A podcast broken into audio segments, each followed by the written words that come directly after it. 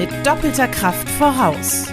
Wir navigieren Sie durch die Wirtschaftswelt mit Diana Scholl und einem besonderen Gast, der Mittelstandspodcast des BVMW. Viele Mitarbeiter könnten viel mehr begeistert sein, als sie sind. Ähm, und ein Grund dafür ist eben oftmals mangelnde Partizipation und zu wenige Freiheiten.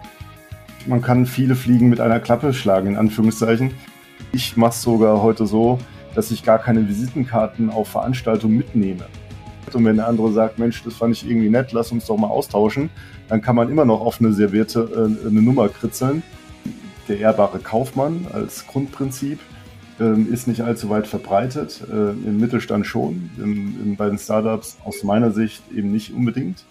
Das Loslassen ist, ist der Schlüssel insgesamt, äh, ganz klar.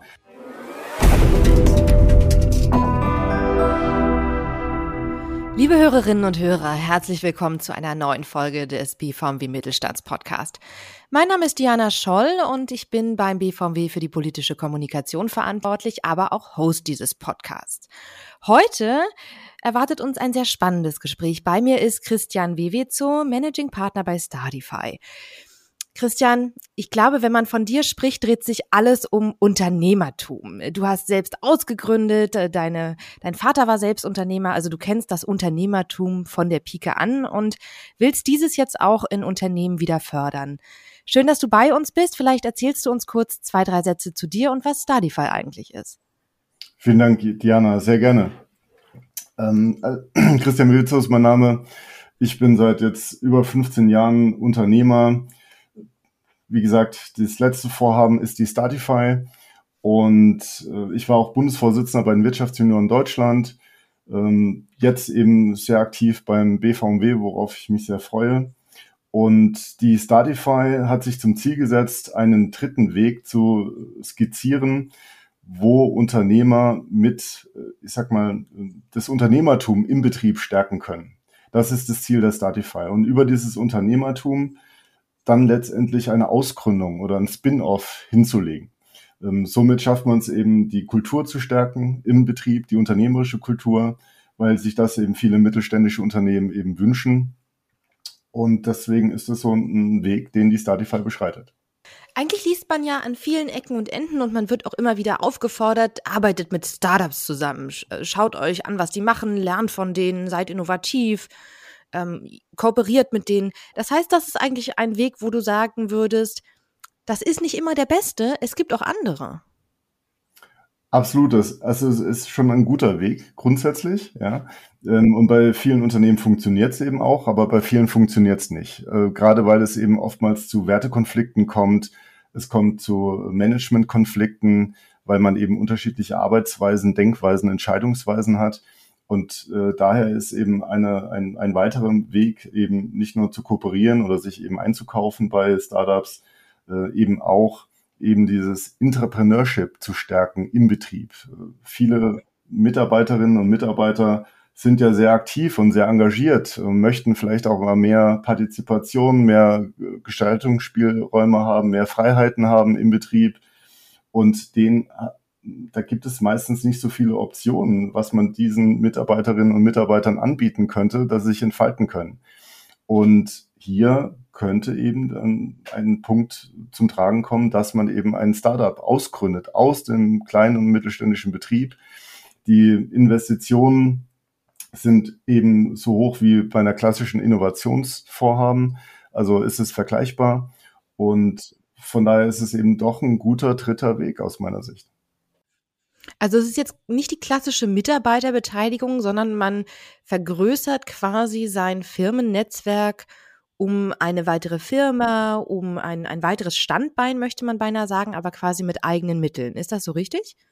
Absolut, genau. Es geht darum, eben ein neues Standbein aufzubauen, wo man sagt, ähm, ich, man kann viele Fliegen mit einer Klappe schlagen, in Anführungszeichen, äh, dass, dass mhm. man eben sagt, wir könnten ähm, Innovationsvorhaben koppeln äh, in, in, im Kontext mit äh, Stärkung der Unternehmenskultur und neue Geschäftsmodelle erschließen und das eben durch dieses Instrument ähm, eines Corporate Startups oder eines Spin-offs. Ähm, Hast du da vielleicht mal so, so ein Beispiel für uns, wie sowas aussehen könnte, damit man sich das vorstellen kann? Mhm. Ja, habe ich auf jeden Fall. Also beispielsweise ist es ein Maschinenbauer, äh, mittelständischer Maschinenbauer, der sagt, ich möchte jetzt zum Beispiel mehr diesen Bereich der Technologie noch erschließen, also äh, Datenmanagement ähm, und der dann im Endeffekt sagt, ich möchte äh, darum ein Geschäftsmodell stricken. Mein Nachfolger, meine Nachfolgerin soll eben jetzt äh, dieses Unternehmen leiten, dieses Unternehmen ausgründen, um letztendlich Dienstleistungen rund um äh, Datenmanagement eben zum Beispiel anzubieten. Das wäre so ein Fall.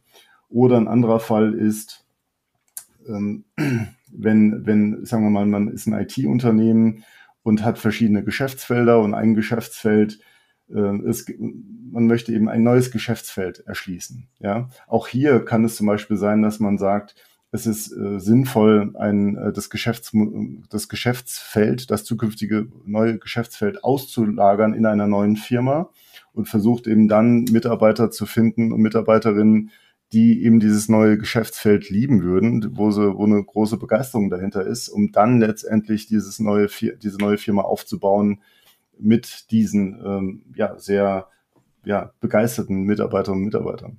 Wie begeistere ich denn meine Mitarbeiterinnen und Mitarbeiter? Also was sind deine Tipps? Worauf muss ich achten, wenn ich wirklich dieses Feld angehen möchte und sage, okay, ich gebe meinen Mitarbeiterinnen und Mitarbeitern jetzt quasi die Geschäftsführung beziehungsweise die Eigenständigkeit, einen eigenen Betrieb neben meinem, zwar irgendwie angeschlossen, aufzubauen. Worauf muss man achten? Was sind so deine Tipps und deine Erfahrungen? Wo, also wessen muss man sich auch bewusst sein vielleicht? Bei äh, Mitarbeiterbegeisterung sind aus meiner Sicht eben zwei, zwei Punkte zu beachten. Zum einen, viele Mitarbeiter könnten viel mehr begeistert sein, als sie sind. Ähm, und ein Grund dafür ist eben oftmals mangelnde Partizipation und zu wenige Freiheiten. Auf der anderen Seite gibt es eben aber nicht alle Mitarbeiterinnen und Mitarbeiter möchten aber auch gerne genau diese Freiheiten. Es gibt auch manche, die lieben ihre Routinen, die lieben, ich sag jetzt mal, äh, ja, die, die Arbeit auf Schienen, ja, also dass, dass dort wenig Unvorhersehbares kommt. Ähm, und andere mögen aber gerne auch Unsicherheit, äh, Dynamik äh, und Komplexität.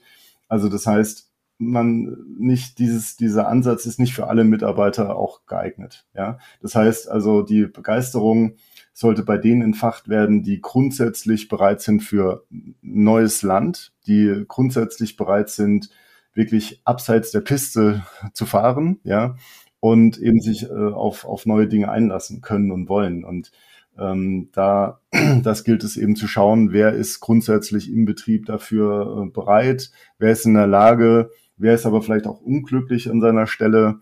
Ähm, dort würde ich dann eben ansetzen zu sagen, Mensch, wäre das eben nicht auch eine Option für dich, ähm, mit mehr Freiheiten und Gestaltungsspielräumen äh, dann Begeisterung zu entfachen. Ja. Ja, und jetzt mal aus unternehmerischer Sicht, was sind da so die deine Learnings, das quasi von was muss von den Unternehmerinnen oder den Unternehmern ausgehen, die halt sich dafür entscheiden, ein, ein weiteres Standbein quasi mit Mitarbeiterinnen und Mitarbeitern aufzubauen. Weil wir erleben ganz oft, gerade auch beim Thema Nachfolge selbst, dass halt das Abgeben und so dieses, dieses Vertrauen, dieses Loslassen manchmal durchaus schwierig ist. Was sind denn da so deine Learnings? Absolut, das Loslassen ist, ist der Schlüssel insgesamt, äh, ganz klar. Das heißt, das Beste ist, wenn man jetzt das pragmatisch sieht, dass man das ganze Thema Corporate Startup wenn man einen Nachfolger oder eine Nachfolgerin im Betrieb schon hat oder vielleicht einen, einen Mitarbeiter, der als potenzieller Nachfolger oder potenzielle Nachfolgerin geeignet wäre, ja, ähm, dass man dieses Thema denen in die Hand gibt und dann sagt, bitte lau lauft los, ähm, aber man muss eben Budget äh, zur Verfügung stellen und man muss schon prüfen, gibt es äh, eben auch die Firmenkapazitäten her. Also haben wir genug Personalressourcen, um das zusätzliche Thema, dieses zusätzliche Standbein aufzubauen. Und wenn das natürlich nicht der Fall ist, wenn man sagt, wir haben nicht genügend Mitarbeiter und Mitarbeiterinnen, ähm, dann gilt es eben, diese zu suchen. Ja, äh, oder eben, eben über Kooperation mit Fachhochschulen. Da gibt es ganz, ganz viele Optionen, die man als Unternehmen hat, um letztendlich auch neue Mitarbeiter, Mitarbeiterinnen eben äh, an Bord zu holen. Also deswegen, ich setze mhm. ganz klar, um deine Frage kurz zu beantworten, loslassen, den, die Nachfolgerinnen, Nachfolger eben zu ermutigen, äh, sich das Thema anzunehmen, Budget bereitstellen und Personalkapazitäten freigeben oder Mitarbeiter eben aus diesem ähm, Ökosystem der Gründerszene äh, an Bord zu holen. Jetzt ist das ja ein Weg, der mir tatsächlich noch nicht allzu oft über den Weg gelaufen ist, sondern man hat eigentlich eher immer so dieses, guckt euch nach Startups um und dann gibt es ganz viele Vernetzungsformate. Auch von der politischen Seite erleben wir das immer wieder.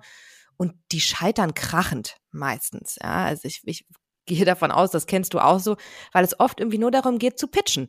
Ja, also der Mittelstand wird eingeladen und die Startups auch und am Ende ist es nur dafür da, quasi, dass die Startups ihr Geschäftsmodell vorstellen.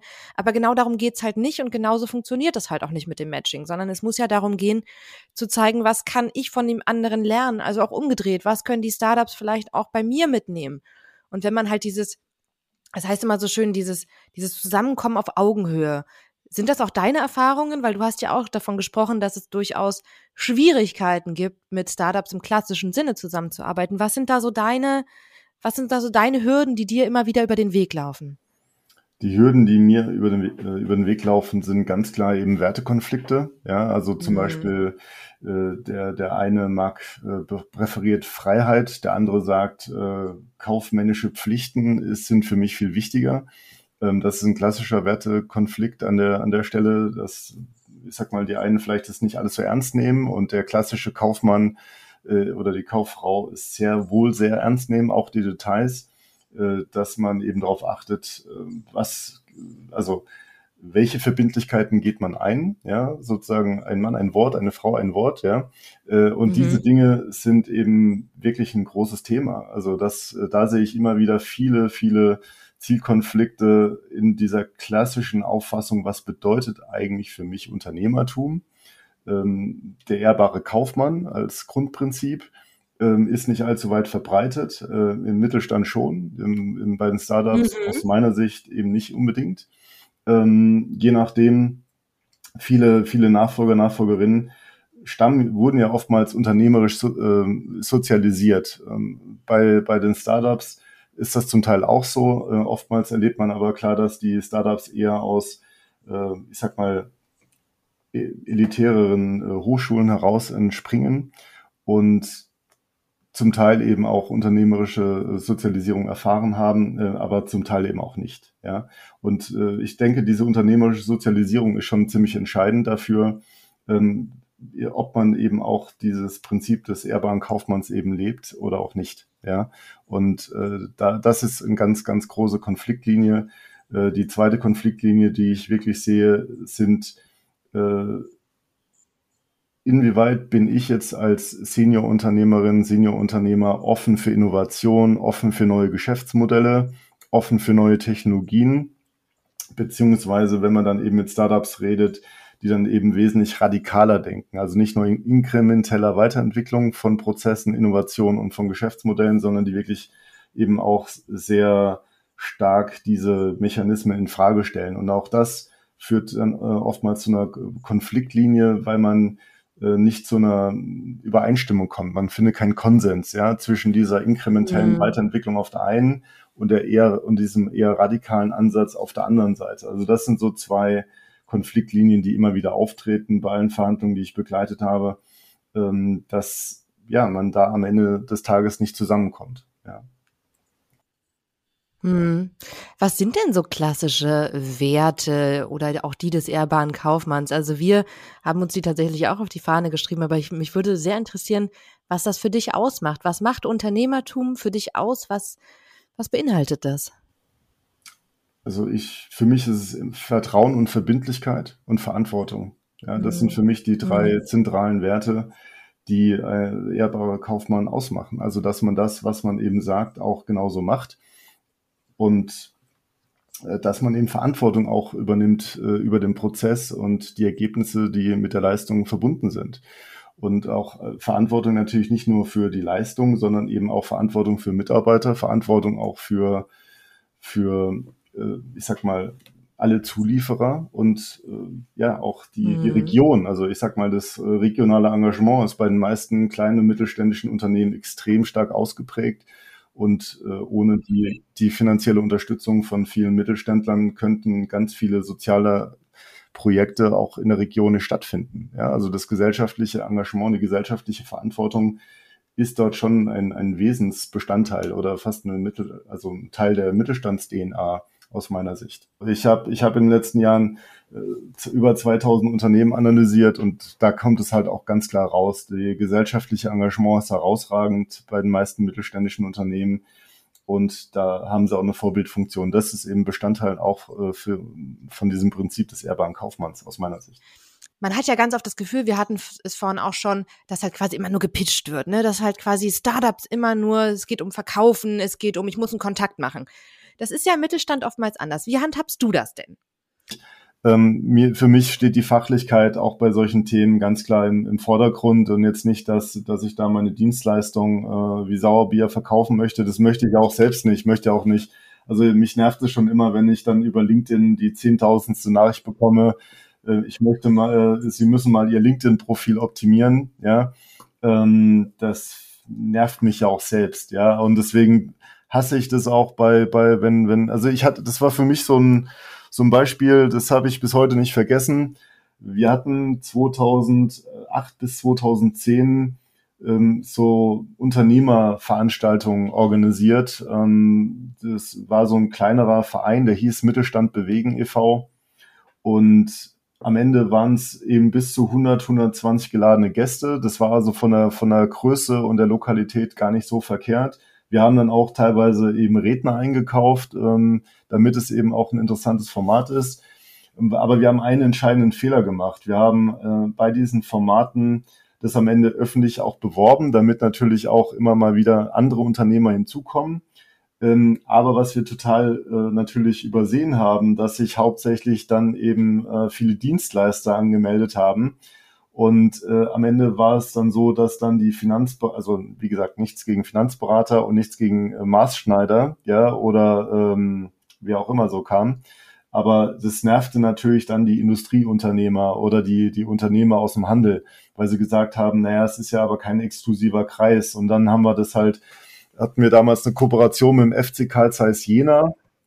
Damals war er noch in der zweiten Bundesliga und hatten, und hatten dann dort zum Beispiel solche äh, Frühstücke, exklusive Frühstücke eben organisiert, nur für, für Unternehmer. Das war so unsere Lektion aus diesem Prozess, dass wir gesagt haben, wir, wir möchten auch nicht, dass dann eben wirklich die Dienstleister dann jedem ihre Visitenkarte in die Hand drücken. Das heißt also, ich mache sogar heute so, dass ich gar keine Visitenkarten auf Veranstaltungen mitnehme. Also das heißt, ähm, damit ich Punkt eins gar nicht äh, überhaupt auf den Gedanken komme, zu vertrieblich zu sein, weil ich der Meinung bin, wenn jemand Interesse hat, dann entsteht es aus einem äh, entspannten Gespräch, wo man sich, äh, ich sag mal, von Unternehmer zu Unternehmer begegnet. Und wenn der andere sagt, Mensch, das fand ich irgendwie nett, lass uns doch mal austauschen, dann kann man immer noch auf eine servierte äh, eine Nummer kritzeln ähm, oder sagen, okay, ähm, wer kennt wen, damit äh, der uns nochmal die Kontaktdaten schickt. Also da gibt es schon auch verschiedene Wege und das ist für mich eigentlich das, wo ich gerne ansetze, dass man sagt, es ist eben ein Gespräch von Unternehmer zu Unternehmer oder Unternehmerin zu Unternehmerin ähm, und jetzt nicht, ich bin jetzt ein, ich sag mal, ein Dienstleister, der was verkaufen will. Ja, ich muss was verkaufen, wie jedes andere Unternehmen auch aber de facto hasse ich diesen versteckten, latenten Vertrieb. Das geht, da kriege ich immer also wirklich Plack. Ja, das mag ich überhaupt nicht. Was ist deiner Meinung nach der, der eigentliche Gedanke, warum man mit Startups zusammenarbeiten sollte? Weil, wie gesagt, es wird überall propagiert. Man hat ja das Gefühl, das ist quasi der neue Teil der Sonntagsrede. Nach Mittelstand kommt jetzt äh, immer der äh, Startup. Also es kann ja auch wirklich Vorteile bringen, um es mal positiv zu sehen. Welche Vorteile kann es denn bringen?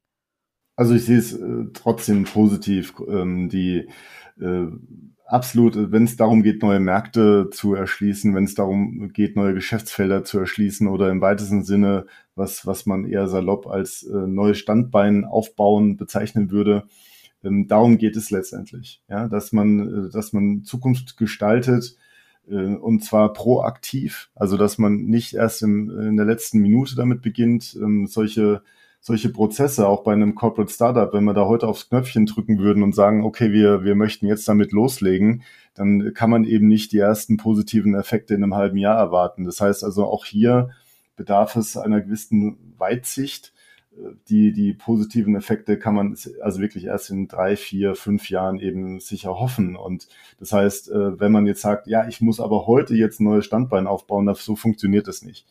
Ähm, und das unterschätzen viele Unternehmerinnen und Unternehmer, wie lange es dauert, auch ein neues Standbein aufzubauen. Und deswegen kann ich immer nur dazu ermutigen, ähm, ob man das jetzt eben aus eigener Kraft macht oder mit einem Dienstleister, das ist jetzt erst erstmal nebensächlich sondern dass man wirklich eben sagt, okay, ich nehme mir drei, vier, fünf Jahre Zeit, ähm, gebe verbindliche Ressourcen in diesen Prozess, in diese Zeit äh, und nehme mir auch die Zeit dafür. Und genau das fehlt oftmals, wenn es heißt, oh, ich brauche ein neues Standbein, ne? das brauche ich aber jetzt, ja. Ähm, ja, dann muss man eher schauen, was kann man, wie kann man improvisieren, wie kann man vielleicht kreativ neues Geschäft generieren, aber wenn man wirklich strategische Geschäftsfelder aufbauen möchte, dann braucht man einfach Zeit. Punkt. Du sagtest jetzt gerade schon so drei bis vier Jahre, bis so die ersten Erfolge meistens sichtbar werden. Aber wie ist denn das mit dem Prozess? Womit muss ich denn als Unternehmerin, als Unternehmer planen, wenn ich anfange, diesen Prozess aufzusetzen?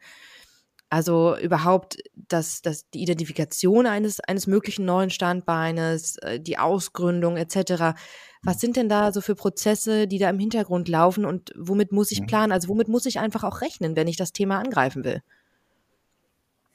Also man muss ungefähr mit einem, mit, mit einem Strategieprozess rechnen von, von drei bis sechs Monaten, wo man sagt, ähm, ich habe eben ein klares Zielbild im Kopf, also ich habe einen klaren Markt definiert, ich habe ein ähm, klares Geschäftsfeld definiert, eine klare Leistung definiert, ähm, habe vielleicht dann auch ähm, eine Marke äh, definiert, also wo man sagt, diese Marke transportiert sozusagen äh, diese, diese, diese neue Firma, dieses New Venture das wird darüber eben ähm, sichtbar. Ähm, genau, und dann in dieser selben Zeit geht es darum, wirklich die Mitarbeiter, Mitarbeiterinnen an Bord zu holen, ähm, die eben, ich sag mal, sich, dass man, dass man die begeistert für diesen Strategieprozess und in diesem Strategieprozess sieht man dann schon ziemlich schnell, welcher Mitarbeiterin, welche Mitarbeiterin ähm, hat eben Begeisterungspotenzial für dieses Thema, äh, und wer sagt, das ist überhaupt nicht meins. Also das heißt, aus der Diskussion heraus sieht man relativ schnell, wer, wer hätte Interesse an dieser Thematik und wer steigt eben aus. Das sieht man relativ schnell, weil es geht ja dann darum auch, und das ist gerade in der Anfangsphase ziemlich kritisch, ähm, es bedeutet mehr Aufwand. Ja, mehr Aufwand für die Geschäftsleitung und mehr Aufwand auch für die, für die Mitarbeiterinnen und Mitarbeiter, die sagen, okay, ich möchte jetzt da mitwirken.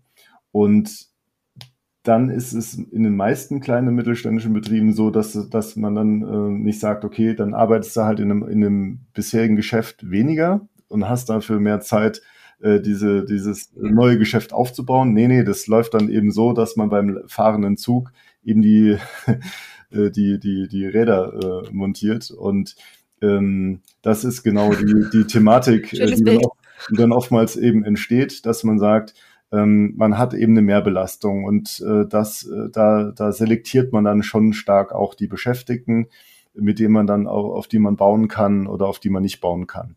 Ähm, aber in dem Augenblick, ja, ist es eben schön zu sehen, ähm, welche Ideen eben auch von, von Seiten der Beschäftigten dann eben eingebracht werden in den Strategieprozess. Äh, und da kann schon eine große Begeisterung auch entstehen, auch für diese, für diese neue Firma. Und das braucht man auch. Also ich persönlich muss ganz klar sagen, ähm, auf der einen Seite der rationale Kaufmann sagt sich natürlich, ähm, es muss sich lohnen, ja, ähm, auch äh, langfristig. Also der, der rechnet eben alles durch. Ähm, wenn wir, sagen wir mal, wir können da einen Haken dran setzen. Ähm, und dann ist die nächste Thematik eben die, Bege die Begeisterung. Ja, und je mehr Begeisterung am Anfang entsteht, desto besser ist es. Und äh, dann kann man eben auch, was eben auch geschaut werden sollte, dass es eben diese tief hängenden Früchte, dass man die auch mitnimmt, auch in den Prozess bewusst einbaut, weil wenn man eben die Meilensteine zu hoch hängt, ähm, dann gibt es keine, keine Teilerfolge, keine Zwischenerfolge. Und diese Zwischenerfolge und dieser Fortschritt, den man erzielt, den braucht man aber. Gerade am Anfang, wenn alle sich noch nicht wirklich sicher sind, ist es überhaupt sinnvoll, ist es der richtige Weg und so weiter und so fort. Die, das heißt, die Zweifel sind ja trotzdem immer da. Und ähm, das ist eben dann wiederum ein psychologisch vergleichbarer Prozess wie bei jeder Unternehmensgründung. Ja? Also jeder Existenzgründer, jedes Startup zweifelt im Hinblick dessen, was es macht ähm, und ob es, äh, ob man die gewünschten Ergebnisse erreicht. Aber das ist eben normal. Äh, da muss man eben durch, äh, beziehungsweise äh, auch den, den Emotionen nicht zu viel Spielraum geben dass man sagt, okay, man, man wirft die Flinte ins Korn. Also das heißt jetzt nicht mal so locker aus dem Ärmel schütteln, sondern es ist wirklich ein fester Teil der Unternehmensstrategie und als solches muss es auch behandelt werden. Was sind denn aus deiner Erfahrung so die typischen Stolpersteine, über die schon ganz viele gefallen sind, die wir aber jetzt unseren Hörerinnen und Hörern an die Hand geben wollen, damit sie eben nicht nochmal drüber fallen?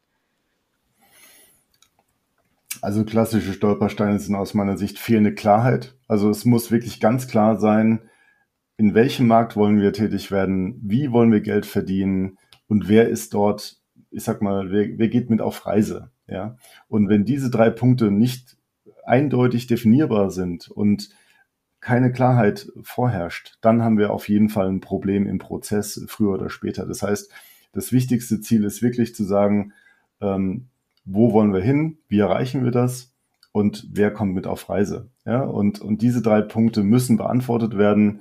Ähm, und es geht jetzt nicht um einen ausufernden Strategieprozess, ja, auf gar keinen Fall, ähm, sondern es geht wirklich darum, dass man ähm, auf einem möglichst effizientesten, besten Wege zum Ziel kommt. Ja, und wenn der Prozess eben ein paar Wochen nur dauert, dann dauert er eben nur ein paar Wochen. Wenn er nur einen Tag dauert, dauert er eben nur einen Tag. Äh, das kann man eben pauschal von außen ähm, nicht beurteilen sondern es kommt ja auch eben darauf an, ob äh, bei manchen Unternehmern, die haben ja wenige Strategie, äh, Strategien auf dem Papier schriftlich formuliert. Manche haben das, manche haben das, die meisten haben das allerdings nicht. Strategische Planung ist jetzt nicht so ähm, ein weit verbreitetes Instrument äh, im Mittelstand. Und somit, das heißt aber nicht, dass die Unternehmer, Unternehmerinnen keine Strategien hätten. Die haben sie auch, die, die leben sie ja jeden Tag. Ähm, aber man muss natürlich, wenn man ein neues Unternehmen aufbaut, diese Strategien, die man im Kopf hat, ja auch auf, aufs Papier bringen, damit es auch andere eben nachvollziehen können, bewerten können, strukturieren können. Und genau da muss man meistens gerade am Anfang eben äh, ansetzen. Das heißt, ein Stolperstein ist wirklich diese Strategie schriftlich zu formulieren, damit sie strukturierbar ist, bewertbar ist ähm, und äh, dann möglichst zügig eben voranschreiten, ja, in, in dieser Planung. Und ja, das äh, wäre eben ganz. Dass halt auch wirklich jeder die gleiche Vorstellung hat. Korrekt. Ja, ganz oft hat man ja was, was im Kopf und der andere hat vielleicht auch was im Kopf und man denkt sich, okay, es passt so, wie ich denke. Und von daher sehr, sehr, sehr spannend auf jeden Fall. Jetzt mal umgedreht, was sind denn deine drei, möchte ich mal sagen, ganz persönlichen Tipps, damit es wirklich auch funktionieren kann? Also, wir haben jetzt schon viel darüber gesprochen, was die Voraussetzungen sind und wo mögliche Stolpersteine liegen. Aber was sind denn so wirklich ganz konkrete Tipps, die du anderen mit auf den Weg geben möchtest? Tipp Nummer eins, wenn möglich, bindet äh, die Nachfolge in den Prozess bewusst mit ein. Äh, Tipp Nummer zwei, lasst los. Äh, und zwar also wirklich lasst auch das Chaos erstmal zu. Ähm, das möchte natürlich jeder Unternehmerin und jeder, äh, jeder Unternehmer vermeiden, weil ähm, im Endeffekt neigen die meisten, die ich kenne, eben zur Kontrolle, ja, und auch zu einem gewissen Perfektionismus oder auch zu einer gewissen Verbissenheit. Äh, hier gilt es aber eher genau das Gegenteil zu machen, nämlich eher auch mal zu improvisieren ähm, oder eben auch zuzulassen. Also dass man eben lernt, auf dieser Welle zu reiten ja, diese, diese Dynamik einfach mitzunehmen und zu, zu belassen, wie sie ist. Ich glaube, das ist immer wieder ein ganz, ganz wichtiger Punkt. Äh, Punkt Nummer drei, ähm, ganz klar auch zuzulassen, dass in dieser neuen, in dieser neuen Unternehmung eine andere Kultur herrschen wird. Dass es also nicht eine, eine Kopie ist oder ein Duplikat von der Muttergesellschaft, sondern dass es eben eine eigene Kultur geben wird und äh, dass auch die Prozesse dass es eigene Prozesse geben wird. Ja, man kann natürlich schauen, welche Prozesse man eben von der Muttergesellschaft übernehmen kann. Meistens sind es dann solche Dinge wie IT oder Einkauf oder vielleicht auch Qualitätsmanagement, Arbeitssicherheit. Äh, aber ich sag mal, die Kernprozesse, die werden sich völlig neu ausbilden. Und ähm, hier sollte es keine Kopie sein eben von der Mutter, sonst ähm, ja, kann man auch keine neue äh, Kultur schaffen. Ja, und es geht eben genau auch darum, nicht nur neue Standbeine aufzubauen, sondern eben auch eine neue Kultur zu schaffen, eben über diese neue Kultur auch weitere neue Mitarbeiter eben äh, anzuziehen, ja, damit man die eben gewinnen kann für diese neue Kultur. Es ist viel schwieriger in einem bestehenden Unternehmen eine Kultur zu verändern, die sich über Jahrzehnte oder Jahre eben entwickelt hat, als wenn man eben in einer neuen Unternehmung bei Null startet, auf der grünen Wiese, wo man sagt, okay, jetzt machen wir die Kultur, wie wir es eben für richtig erachten. Ja, und das ist auch ganz klar ein ganz, ganz, ganz wichtiger Punkt. Und da, äh, der letzte Punkt aus meiner Sicht eben äh, die, also die, ja, ich sag mal, das verbindliche ähm, da sind wir wieder bei dem Thema Verbindlichkeit, also verbindlich zu sagen, wie viel Ressourcen an Personal und, und an Kapital gebe ich eben in diesen Prozess für die nächsten paar Jahre, ähm, wie viel Kapital und wie viel Ressourcen stecke ich rein?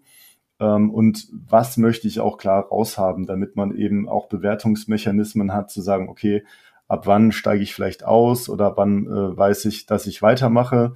Und wenn ich weitermache, dann eben aus eigenen Möglichkeiten oder vielleicht dann eben auch und das ist so eine Sache, die ich gern auch dem Mittelstand eben vermitteln möchte, dass man möglichst flexibel bleibt. Also dass man eben sagt, auch heutzutage zum Beispiel nutze ich Private Equity, um dann eben dieses Startup vielleicht auch selbst irgendwann mal noch größer zu machen als die eigenen Mittel, die, die ich habe. Also dass man sagt, okay, die Wachstumsfinanzierung äh, erfolgt vielleicht sogar über externe Hilfe, nicht über ein klassisches Bankdarlehen, sondern eben beispielsweise eben oder über Eigenmittel, sondern eben über Private Equity ähm, äh, Firmen, die dann sagen, Mensch, das Thema finde ich spannend, das neue, äh, das neue Geschäftsmodell oder das neue Standbein, äh, in welche Richtung du denkst, ist spannend. Ähm, hier äh, möchte ich mit dabei sein. Ja, also dass man auch in diese Richtung denkt. Ja, also dieses neue Geschäft auch zu hebeln eben über über Dritte. Ja, auch äh, in so Richtungen zu denken. Das heißt nicht, dass es eine pauschale Empfehlung ist, das zu tun, aber dass man zumindest mal drüber nachdenkt. Ja. Hm. Apropos drüber nachdenken, kann denn jeder Unternehmer, jede Unternehmerin darüber nachdenken, diese Corporate Startups quasi Idee zu verfolgen? Ja, mit Einschränkungen. Ähm, also es ist schon so, dass, dass man eine gewisse Anzahl von, von Mitarbeitern, Mitarbeiterinnen benötigt, ähm, damit man sagt, okay, ähm, es macht überhaupt Sinn, über neuen Aufbau eines neuen Standbeins nachzudenken. Und diese kritische Größe, die ich immer wieder sehe, ist ungefähr so bei 15 Mitarbeitern. Mhm. Also das heißt, man braucht schon mindestens 15 Mitarbeiter, damit es überhaupt sinnvoll ist, darüber nachzudenken. Ähm, sonst verzettelt man sich aus meiner Sicht eher. Also ich habe, äh, da, da würde ich eher sagen, es, es, ist eben sinnvoller, je größer der Betrieb, desto sinnvoller ist es. Punkt. Ja. das ist aber die, Mindest, die Mindestanzahl würde ich mal so auf 15 Mitarbeiter taxieren. Ja. Sehr spannend. Ich glaube, davon werden wir auch noch einiges hören. Du bist ja auch bei uns in der Kommission Startups und Unternehmensgründungen aktiv, bei uns im Beraternetzwerk. Also von daher natürlich auch zum Thema ansprechbar, falls jemand mehr wissen möchte. Wie gesagt, ich glaube, das Thema insgesamt wird uns noch weiter verfolgen und vielleicht auch sogar noch intensiver verfolgen, als wir es bisher vielleicht kannten. Lieber Christian, ganz herzlichen Dank für deine Impulse, für deine Ideen. Eine letzte Frage jetzt, wenn du auf deinen eigenen Weg zurückblickst. Du hast viele Erfahrungen gemacht, wie gesagt, auch selbst gegründet etc. Welchen Tipp würdest du denn deinem 18-jährigen Ich mitgeben, wenn du die Möglichkeit dafür hättest? Auf jeden Fall äh, hätte ich im Ausland gegründet. Ähm, ehrlicherweise muss ich das so gestehen. Also ich hatte damals die Möglichkeit, ähm, ich war im Wahlkampf von einem Gouverneurskandidaten in Colorado tätig, 2006. Das war parallel zur Vorbereitung der, der Ausgründung der, äh, meiner, meine, meines ersten Unternehmens. Und dann hatte damals gesagt, äh, meine Mutter gesagt, ja, also du kommst auf jeden Fall zurück, äh, machst dein Studium fertig und ähm, das war auch richtig so grundsätzlich, aber ich denke mal, was ich meinem 18-jährigen Ich mit auf den Weg geben würde, ist, dass ich wahrscheinlich dann erstmal in Silicon Valley gegangen wäre, zu den großen Tech-Unternehmen, ähm, um ganz klar zu sehen, wie machen die Amerikaner oder, äh, oder auch irgendwie nach, nach äh, Shanghai, also Hauptsache ins Ausland, erstmal weg. Äh, wie läuft dort Big Business äh, im Tech-Bereich? Und äh, diese Erfahrung dann hätte ich dann mitgenommen nach Deutschland. Ähm, also das wäre schon eine Thematik. Ich würde es heute umdrehen. Ich würde wahrscheinlich in Amerika oder im Ausland starten. Aber jetzt ist ja nun mal meine ganze Familie hier. Und deswegen bin ich auch gerne hier in Deutschland. Sie hörten mit doppelter Kraft voraus, der Mittelstandspodcast des BVMW. Ihre Anregungen und Ihr Besuch auf mittelstandspodcast.de sind herzlich willkommen. Wir hören uns in zwei Wochen wieder.